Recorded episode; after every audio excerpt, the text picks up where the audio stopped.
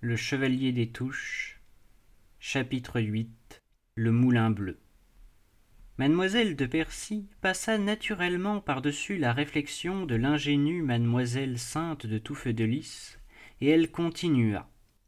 Pendant que nous nous efforcions, baron, de délivrer des touches de ses chaînes, et je vous jure que cela nous parut un instant plus difficile que son enlèvement, nous vîmes poindre de loin un homme le long du chemin de halage saint-germain qui avait l'œil d'une vedette l'avisa le premier qui s'en venait tranquillement de notre côté et quand je dis tranquillement je dis trop. Il n'était déjà plus tranquille. Ce groupe d'hommes que nous formions de si bon matin au bord de cette rivière qui ne voyait pas d'ordinaire grand monde sur ses bords ce groupe armé dont le soleil qui se levait en dissipant le brouillard faisait étinceler les carabines inquiétait cet homme aux pas circonspects et presque cauteleux car vous savez comme il marche sainte. Je l'ai toujours vu le même ce couillard. Il était là au bord de cette rivière où je le voyais pour la première fois comme ici dans votre salon quand il y vient pour la pendule. Oui notre groupe dont il ne se rendait pas de loin très bien compte l'inquiétait et le fit même se retourner comme un chat prudent qui voit le danger et qui l'évite et remonter le chemin de halage. On ne s'en va pas comme cela mon mignon dit saint germain quand on a le bonheur de rencontrer des chasseurs du roi avant son déjeuner et je te promets que tu n'iras dire à personne ce matin que tu nous as vus. Et il arma sa carabine et il ajusta. Il allait lui mettre certainement une balle au beau milieu des deux épaules quand la varesnerie qui travaillait à casser une vis avec le dos de son couteau de chasse dans un des ferrements de des touches releva de ce couteau le canon de la carabine. Laisse cette bécasse lui dit-il. Ce n'est pas un espion. C'est couillard couillard de marchecieux qui s'en revient de marchecieux à coutances où il est compagnon horloger chez le calus sur la place de la cathédrale vis-à-vis de l'hôtel de crux. Je le connais c'est un royaliste il m'a bien des fois remonté ma montre de chasse. Il arrive comme la marée en carême. C'est peut-être dieu qui nous l'envoie car un ouvrier horloger doit toujours avoir quelque outil ou quelque ressort de montre dans sa poche et il va probablement nous donner le coup de main dont nous avons besoin dans l'endiablée besogne de cette ferraille. Et comme il voyait que l'homme craignant quelque encombre s'était retourné il éleva la voix et courut à lui hé couillard fit-il hé couillard ce sont des amis.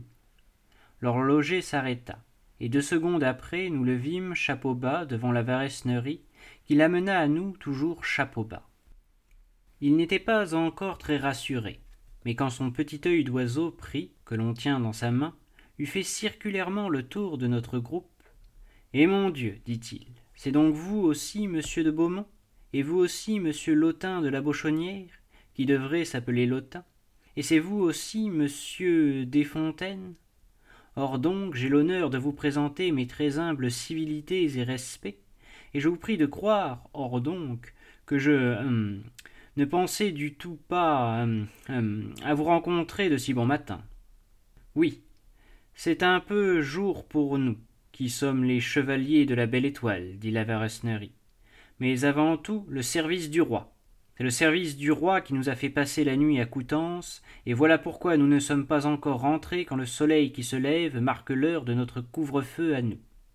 Vous êtes un bon royaliste, Couillard, et vous apprendrez avec plaisir que nous avons fait de la besogne cette nuit à Coutances. Mais mon brave Couillard, nous avons besoin de vous, ce matin, pour l'achever. De moi, monsieur fit l'horloger cette créature de douceur et de paix qui se voyait au milieu de nous tous, appuyée sur des carabines, je ne vois pas hum, très bien hum, hum, comment je pourrais. Est-ce pour l'heure? fit-il en se ravisant.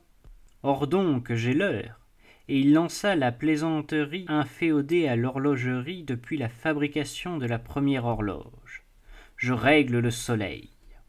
Tenez, couillard, dit la Verresnerie, écartez-vous un peu, messieurs, car nous lui cachions le bateau à tangue et des touches il montra alors à l'horloger ébahi dont les yeux devinrent ronds ainsi que sa bouche le chevalier comme emmailloté dans ses fers tenez voilà notre besogne et la vôtre vous devez certainement avoir des outils de votre état sur vous, quelque lime ou un ressort de montre, ce qui vaudrait encore mieux. Eh bien, mon fils, limez-nous toute cette enragée ferraille-là, et vous pourrez vous vanter, quand le roi reviendra, d'avoir été l'un des libérateurs de Détouche. Et voilà, baron, comme il le fut, à sa manière, ce couillard, comme nous, nous l'avions été à la nôtre. La Varesnerie avait prévu juste. Couillard, il nous le dit, avait toujours un tas d'outils dans ses poches. Travaillez donc, mon brave garçon, fit la Varesnerie, et soyez tranquille. Je vous jure par Dieu et par tous les saints du calendrier que personne ne vous donnera de distraction pendant que vous travaillerez. Vous ne serez pas interrompu. Allez. Ceci nous regarde de vous préserver des importuns. Et nous bâtîmes un peu l'estrade autour de lui pendant qu'il travaillait. Ce travail, que nous n'aurions jamais pu faire sans lui, dura une moitié de journée. Jamais montre ou horloge, prétendit-il, ne lui avait donné plus de tablature et de tintouin que ces maudites chaînes. Mais il y mit la patience d'un homme patient, qui m'étonne toujours beaucoup, moi, et il y ajouta celle d'un horloger qui m'est pour celle-là tout à fait incompréhensible. Ce fut dur, mais il y parvint. Il s'en tira à son honneur. Mais la peine que cela lui coûta marqua tellement dans sa vie à ce pauvre diable de couillard que depuis ce temps-là, quand il voulait parler ou d'un raccommodage compliqué dans ses horlogeries, ou de quelque chose de prodigieusement difficile en soi, il disait invariablement C'est difficile ça, comme de scier les fers de détouche. Tout cela est à présent bien loin de nous, monsieur de Fierdra, et le temps qui a mis son éteignoir sur nos jeunesses a si bien éteint l'éclat que nous en avons eu et le bruit que nous avons fait dans les jours lointains d'autrefois, que cette locution de couillard, difficile comme de scier les fers de détouche, cette locution qui passe pour un tic de langage du pauvre homme, personne ne sait plus ce qu'elle veut dire, mais nous trois, Ursule, Sainte et moi, nous le savons. Or ce n'était pas la première fois qu'une note mélancolique vibrait dans l'histoire de cette noble vieille fille, d'ordinaire si peu mélancolique. Mais ce n'était là jamais qu'une note qui passait vite dans ce récit animé par les gaietés d'un cœur si vaillant. Quant au chevalier des touches, reprit-elle, après le temps d'étouffer seulement un soupir, dès qu'il fut rentré dans sa liberté et dans sa force, il nous remercia avec courtoisie il nous serra la main à tous. Quand il prit la mienne, comme à l'un des douze, il me reconnut sous ces habits d'homme que j'avais déjà portés dans d'autres circonstances, mais sous lesquels il ne m'avait pas vu encore. Il ne s'en étonna pas. Qui s'étonnait de quelque chose dans ce temps? Il savait que j'aimais les fusils plus que les fuseaux. Et quelle meilleure occasion pour satisfaire ce goût-là que la nécessité de vivre de cette vie armée de partisans qui était alors notre vie. Messieurs, nous dit-il, le roi vous doit un serviteur qui va recommencer son service. Ce soir j'aurai repris la mer. Le soleil va bientôt décliner, mais il est trop haut encore pour que nous puissions nous montrer sur les chemins réunis et en armes. Il faut nous égayer. Seulement, dans deux heures, nous pouvons nous rejoindre à ce moulin à vent qui est ici à votre droite, sur une hauteur et qui la couronne, et je vous y donne rendez-vous. C'est le moulin bleu, dit la Verresnerie. Bleu en effet, reprit sombrement Détouche. Car c'est dans ce moulin-là, messieurs, que les bleus m'ont pris par trahison et vous ont donné la peine de me reprendre. J'ai juré dans mon cœur que je leur payerais argent comptant cette peine qu'ils vous ont donnée. J'ai juré, fit-il d'une voix éclatante comme le cuivre, que je vengerais la mort de monsieur Jacques. Vous verrez si je tiendrai mon serment. Avant que ce soleil, qui dit trois heures d'après-midi, ait disparu sous l'horizon et moi dans la brume des côtes d'Angleterre, je vous donne ma parole de chouan que le moulin bleu sera devenu le moulin rouge, et que, dans la mémoire des gens de ces parages, il ne portera plus d'autre nom. Je le regardai pendant qu'il parlait et jamais avec sa taille étreinte dans la ceinture de sa jaquette de pilote, il n'avait été plus l'homme de son nom de guerre, la guêpe. La guêpe qui tirait son dard et qui veut du sang. Il me rappelait aussi ces lions passant de blason, au râble étroit et nerveux comme celui des plus fines panthères, et onglé à ce qu'il semble pour tout déchirer. Sa figure de femme, et que je n'aimais pas, mais que je ne pouvais m'empêcher de trouver belle, respirait, soufflait, aspirait avec une telle férocité la vengeance qu'elle était cent fois plus terrible que si elle avait été de la plus crâne virilité. Tous les douze nous tombâmes sous l'action de ce visage de Némésis. Mais la Varesnerie eut probablement la prévision de quelque chose d'épouvantable qui devait amener d'abominables représailles et noircir un peu davantage la noire réputation des chouans, était bien assez comme cela. Et si nous n'allions pas à votre rendez-vous, monsieur dit la Verresnerie, qu'en arriverait-il? Rien, monsieur, dit fièrement Détouche, et dans le gonflement de ses narines je vis passer comme le vent de l'épée. Je vous voulais pour témoin d'une justice, mais je n'ai besoin de personne pour faire moi-même ce que j'ai résolu. La Verresnerie réfléchit un instant. Il y avait du chef dans cette tête de la Verresnerie. Il était jeune. Quelque temps après cette époque, monsieur de Frotté le nomma major. Seul contre plusieurs, peut-être, murmura-t-il. Non, monsieur. Nous vous avons sauvé et nous vous devons au roi. Nous irons tous, n'est-ce pas, messieurs? Nous en convînmes, baron, et nous nous quittâmes en prenant des sentiers différents. Je m'en allai, moi, avec ce juste le breton, que vous appelez mon favori, mon frère. Vous avez raison, il l'était et je n'ai pas besoin d'ajouter le honni soit qui mal y pense, car avec les grâces de ma personne, qui pouvait mal penser de moi? Juste me disait en marchant. Que va-t-il faire, le chevalier des touches? Il a les outrages de deux emprisonnements accumulés sur un cœur diablement altier. Juste, comme moi, s'intéresser à des touches, parce qu'il ne voyait en lui que ce que j'y voyais uniquement, l'homme de guerre, indifférent à tout ce qui n'était pas la guerre et ses farouches ambitions. Ils l'ont pris par trahison, continuait Juste. Il a été livré au bleu, mais quand? Et comment? Et à quel moment? Car des touches, c'est la vigilance et c'est l'insomnie.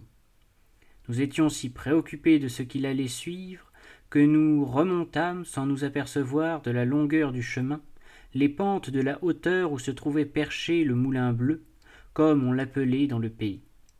En proie au magnétisme de la curiosité, de l'idée fixe du lieu qu'on n'a pas vu et qu'on veut voir, attiré par ce lieu, presque aspiré, comme un enfant qui tombe dans la vague du bord est aspiré par la mer, nous arrivâmes les premiers au lieu du rendez-vous, et nous nous tâmes à quelque distance du moulin à vent en question, attendant nos compagnons et probablement avant eux des touches. C'était un endroit bien tranquille. Sa hauteur était le résultat d'un mouvement de terrain très doux, mais très continu, qui par conséquent ne semblait rien pour les pieds une fois qu'on l'avait atteint, mais qui était beaucoup pour les yeux quand, en se retournant, on regardait derrière soi la route par laquelle on était venu. La surface de toute cette hauteur était revêtue d'une herbe courte mais assez verte. Il y passait chichement deux ou trois brebis. Il n'y avait là ni un arbre, ni un arbuste, ni une haie, ni un fossé, ni une butte, ni quoi que ce soit qui pût faire obstacle au vent, qui était roi là, qui jouait là parfaitement à son aise, et faisait tourner son moulin avec un mouvement d'une lenteur silencieuse. Rien ne craquait ni ne grinçait dans ce moulin aux vastes ailes, dont l'étoile tendue palpitait parfois, à certains souffles plus forts, comme des voiles de navire. C'était-on que là le moulin bleu? Pourquoi l'appelait-on le moulin bleu? Était-ce parce que la porte, les volets, la roue qui fait tourner le toit, et jusqu'à la girouette, tout était de ce bleu qu'on a nommé longtemps bleu de perruquier, par la raison que les perruquiers, depuis Saint-Louis, dit-on, en badigeonnaient leurs boutiques? Tout ce qui n'était pas la muraille du moulin et ses ailes était de ce bleu pimpant et joyeux qui paraissait plus clair dans le bleu plus foncé du ciel et dans cette chaude lumière que lui envoyait un soleil de cinq heures du soir, qui ne le dorait pas encore. Pourquoi tout ce bleu, inconnu aux moulins à vent de la Normandie? Était-ce pour justifier le jeu de mots recherché de tous les populaires? C'était le moulin bleu, c'est-à-dire le moulin qui n'était pas blanc. le moulin patriote. La porte coupée faisait en même temps porte et fenêtre, et la partie qui faisait fenêtre était ouverte. Du reste, personne, ni meunier ni meunière, rien que le moulin dans son large tournoiement solitaire dont la rotation semblait s'accomplir au fond d'un sac d'ouate, tant elle glissait dans le silence, et dont les ailes courant comme les heures, les unes après les autres, dans ce tournement placide et mesuré, ne tremblaient même pas. Ce ne fut pas long, ce silence. Un pizzicato de violon s'entendit et passa par la porte à moitié ouverte. Maigre et aigre, c'était une chanterelle qui s'éveillait sous une main qui dormait encore, une main de meunier qui a de la farine de son moulin dans les oreilles et qui pour cela ne s'entend pas. Quel bonheur à ce moulin de la trahison, dit Juste. Je ne suis pas surpris que Détouche lui-même s'y soit trompé. Cependant, le pizzicato continuait incertain, vague, endormi, et perceptible seulement à cause du profond silence de cet après-midi d'été et de ce moulin qui semblait tourner dans le vide. Il y avait vraiment de quoi vous faire partager cette sensation de somnolence dans laquelle évidemment se trouvait plongé ce meunier invisible, qui rêvait de jouer plutôt qu'il ne jouait. C'est à ce moment d'une sensation unique pour moi, monsieur de Fierdra, quand je pense à ce qui l'a suivi, que des touches que nous attendions avec impatience parut seules sur la piètre pelouse de cette hauteur. Il devançait les dix autres des douze, mais il vit que nous étions là, juste le breton et moi. Il nous fit le signe du silence. Il était sans armes et il avait les mains vides. Depuis que nous l'avions quitté, il n'avait pas arraché dans une haie de quoi se faire seulement un bâton. Il ouvrit la porte au loquet du moulin et entra. Nous n'entendîmes plus le pizzicato, cela s'arrêtant comme une montre qui faisait, il n'y a qu'une minute, tac, tac, et qui ne va plus. Eh bien, ni toi non plus, dit l'abbé à sa sœur, qui s'était arrêtée, humant l'impression qu'elle produisait. Car elle voyait bien qu'elle en produisait une sur monsieur de Fierdra et sur son frère. Va donc, ma sœur, va donc, et ne nous brûle pas à petit feu. Ce sont nos amis, fit juste le breton, qui les vit venir, reprit-elle. À cet instant que je puis appeler suprême à présent, mais qui n'était alors rempli que d'une anxiété sans nom. Quand ils arrivèrent sur la hauteur et qu'ils nous aperçurent, Nous venons au rendez-vous, dit la Verresnerie. Où est le chevalier? Le voici, lui répondis-je, attendu que depuis qu'il était dans le moulin, mes yeux n'avaient cessé de rester braqués sur la porte laissée ouverte derrière lui. Il en sortait. Mais pouvait-on dire qu'il était avec quelqu'un? Il tenait par le cou, dans ses deux mains dont il lui faisait une cravate, le meunier du moulin bleu, grand et pansu, et qu'il traînait ainsi après lui dans la poussière. Diable, fit Desfontaines, toujours. Le moulin n'est pas bleu tout seul, c'est aussi le meunier. Quand Détouche parut sur le seuil du moulin silencieux, d'où personne ne sortit que lui et ce meunier, qui ne semblait pas peser aux mains qu'il agrafait, nous crûmes que c'était fini, qu'il l'avait tué. Et c'était déjà assez tragique, n'est-ce pas, baron? Mais bah nous allions avoir tout à l'heure un bien autre tragique sous les yeux. Le meunier s'était évanoui sous les serres de Détouche. Son sang, c'était comme un tonneau plein jusqu'à la bonde que cet homme apoplectique. Son sang l'étouffait. Mais il vivait sans connaissance, et le chevalier des touches, qui connaissait la proportion de la force de son effort à la force de son ennemi, le chevalier des touches savait que cet homme immobile vivait. Messieurs, dit-il, c'est le traître, c'est le Judas qui m'a livré au bleu. Tout ce qui a été massacré à Avranches, Vinellonis probablement tué, Monsieur Jacques frappé cette nuit et enterré par vous ce matin, et quinze jours où ils m'ont fait boire l'outrage comme l'eau et dévorer comme du pain les plus infâmes traitements, tout cela doit être mis au compte de cet homme que voilà, et dont le supplice m'appartient. Nous écoutions, croyant qu'il allait faire appel à nos carabines, mais il tenait toujours dans ses mains fermées le cou de cet homme dont le corps pendait sur le sol et dont il avait la tête énorme appuyée sur sa cuisse, comme si c'eût été un tambour. Messieurs, reprit-il, il avait peut-être, avec la lucidité du sang-froid qu'il gardait au milieu de tout cela, vu quelques-unes de nos mains se crisper sur le canon de nos carabines.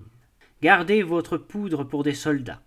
Souvenez-vous, monsieur de la que je n'ai voulu les douze de la délivrance que pour être les témoins de la justice. Moi seul je me charge du châtiment. Pierre le Grand, qui me valait bien, que je sache, a été souvent dans sa vie à la même minute le juge et le bourreau. Nul de nous qui l'entendions et qui le regardions ne comprenait ce qu'il voulait faire. Mais pour tenter seulement de faire ce à quoi il pensait, il fallait être un miracle de force. Il fallait être ce qu'il était. Il resta, d'une main tenant cette tête de taureau du meunier, et il la plaça entre ses deux genoux, en montant brutalement à cheval sur sa nuque. Nous crûmes qu'il allait la luxer. Mais ce n'était pas cela encore, monsieur de Fierdra. Ce meunier avait une ceinture, une de ces ceintures comme en portent encore les paysans de Normandie, tricots flexibles et forts qui soutiennent les reins de ces hommes de peine, et nous dîmes Il va l'étrangler. En lui voyant dénouer cette ceinture de son autre main, mais, à chaque geste, nous nous trompions. Non, ce fut quelque chose d'inattendu et de stupéfiant. Il prit, ayant l'homme entre les genoux, une des ailes du moulin qui passait, et il l'arrêta net dans son passage. Ce fut si magnifique de force que nous nous écriâmes. Il tenait toujours son aile entre ses deux mains. On vous cite, monsieur Juste le Breton, lui dit-il, comme un des plus forts poignets de tout le Contentin. Eh bien, seriez-vous homme à me tenir une seule minute cette aile de moulin que je viens d'arrêter? Juste ne résista pas. Détouche le saisissait par son amour, son idolâtrie de sa force, par cet enivrement de la force dont il a été puni plus tard, en tombant sous une blessure de rien. Juste prit avec orgueil l'aile du moulin des mains du chevalier, et, sous le coup de cette rivalité qui décuple les forces humaines, il la contint pendant le temps que Détouche lia avec sa ceinture le meunier, qu'il avait couché sur toute la longueur de cette aile, laquelle, dès qu'elle ne fut plus contenue, reprit son grand mouvement mesuré et silencieux. Ah. C'était là un carcan étrange. N'est-il pas vrai, baron? Une exposition comme on n'en avait jamais vu, que cet homme lié sur son aile de moulin qui tournait toujours. Le mouvement, l'air qu'il coupait en décrivant ainsi dans les airs le grand orbe de cette aile, qu'il y faisait monter tout à coup pour en redescendre et en redescendre pour y monter encore, le firent revenir à lui. Il rouvrit les yeux. Le sang qui menaçait de lui faire éclater la face comme le vin trop violent fait éclater le muide retomba le long de son corps et il pâlit. Détouche eut un mot de marin. C'est le mal de mer qui commence, fit-il cruellement. Le meunier, qui avait d'abord ouvert les yeux, les referma comme s'il eût voulu se soustraire à l'horrible sensation de cet abîme d'air qui le redescendait sur l'aile, l'implacable aile de ce moulin remontant éternellement pour redescendre et redescendant pour remonter. Le soleil qui brillait en face dut mêler la férocité de son éblouissement à la torture de cet étrange supplicié qui allait ainsi par les airs. Le malheureux avait commencé par crier comme une orfraie qu'on égorge, quand il avait repris connaissance, mais bientôt il ne cria plus. Il perdit l'énergie même du cri, l'énergie du lâche, et il s'affaissa sur cette toile blanche de l'aile du moulin comme sur un grabat d'agonie. Je crois vraiment que ce qu'il souffrait était inexprimable. Il suait de grosses gouttes que l'on voyait d'en bas reluire au soleil sur ses tempes. Ces messieurs regardaient, les yeux secs, la lèvre contractée, impassible. Mais moi, monsieur de Fierdra, et mordieu c'était la première fois de ma vie je sentais que je n'étais pas tout à fait aussi homme que je le croyais. Ce qu'il y avait de femme caché en moi s'émut et je ne pus m'empêcher de dire à ce terrible vengeur de chevalier des touches pour dieu chevalier abrégez un pareil supplice et je lui tendis ma carabine à lui qui était désarmé pour dieu et pour vous mademoiselle répondit-il vous avez fait assez cette nuit même pour que je ne puisse vous rien refuser. Et se plaçant bien en face, à trente pas, avec l'adresse d'un homme qui tuait au vol les hirondelles de mer dans un canot que la vague balançait comme une escarlopette, il tira son coup de carabine si juste quand l'aile du moulin passa devant lui que l'homme étendu sur cette cible mobile fut percé d'outre en outre dans la poitrine le sang ruissela sur la blanche aile qui l'empourpra et un jet furieux qui jaillit comme l'eau d'une pompe de ce corps puissamment sanguin tacha la muraille d'une plaque rouge. Il n'avait pas menti le chevalier des touches. Il venait de changer ce riant et calme moulin bleu en un effrayant moulin rouge. S'il existe encore ce moulin qui fut le théâtre du supplice d'un traître dont la trahison dut avoir des détails que nous n'avons jamais sus mais bien horribles pour rendre un homme aussi implacable on doit l'appeler encore le moulin rouge.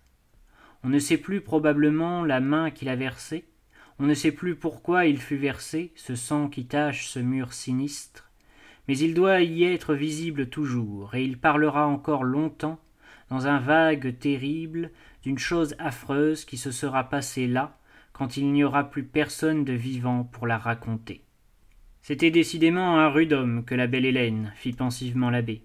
Le rude homme mon frère n'était pas encore apaisé après cette vengeance et ce supplice continua mademoiselle de percy. Nous crûmes qu'il l'était. Il nous détrompa quelques instants après. Nous quittâmes ensemble cette hauteur pour retourner les uns à tout feu de lys les autres où ils voudraient puisque nous avions réussi dans notre seconde expédition c'étaient les derniers pas que nous faisions en troupe. Comme l'avait dit cet exact chevalier des touches le soleil n'était pas encore tombé sous l'horizon. Déjà loin sur les routes d'en bas moi qui marchais à côté de juste le breton je me retournai et jetai un dernier regard sur la hauteur abandonnée. Le soleil qui rougissait comme s'il eût été humilié de se baisser vers la terre envoyait comme un regard de sang à ce moulin de sang le vent qui venait de la mer de cette mer qu'allait tout à l'heure reprendre des touches faisait tourner plus vite dans le lointain les ailes de ce moulin à vent qui roulait dans l'air assombri son cadavre quand j'eus cru voir de son toit pointu se lever des colonnettes de fumée je le dis dans les rangs il n'y a que le feu qui purifie dit Détouche. Et il nous apprit qu'il avait mis le feu dans l'intérieur du moulin, et le chouan qui ne défaillait jamais en lui ajouta avec le joyeux accent de la guerre ce sera de la farine de moins pour le dîner des patriotes. Le feu avait couvé depuis que nous étions partis et quand la flamme s'élança de l'amoncellement de fumée qui s'était fait tout à coup sur la hauteur et qui l'avait caché on allume des cierges pour les morts dit Détouche. voici le mien pour monsieur jacques. Cette nuit dans les brumes de la manche j'aimerais à en suivre longtemps la lueur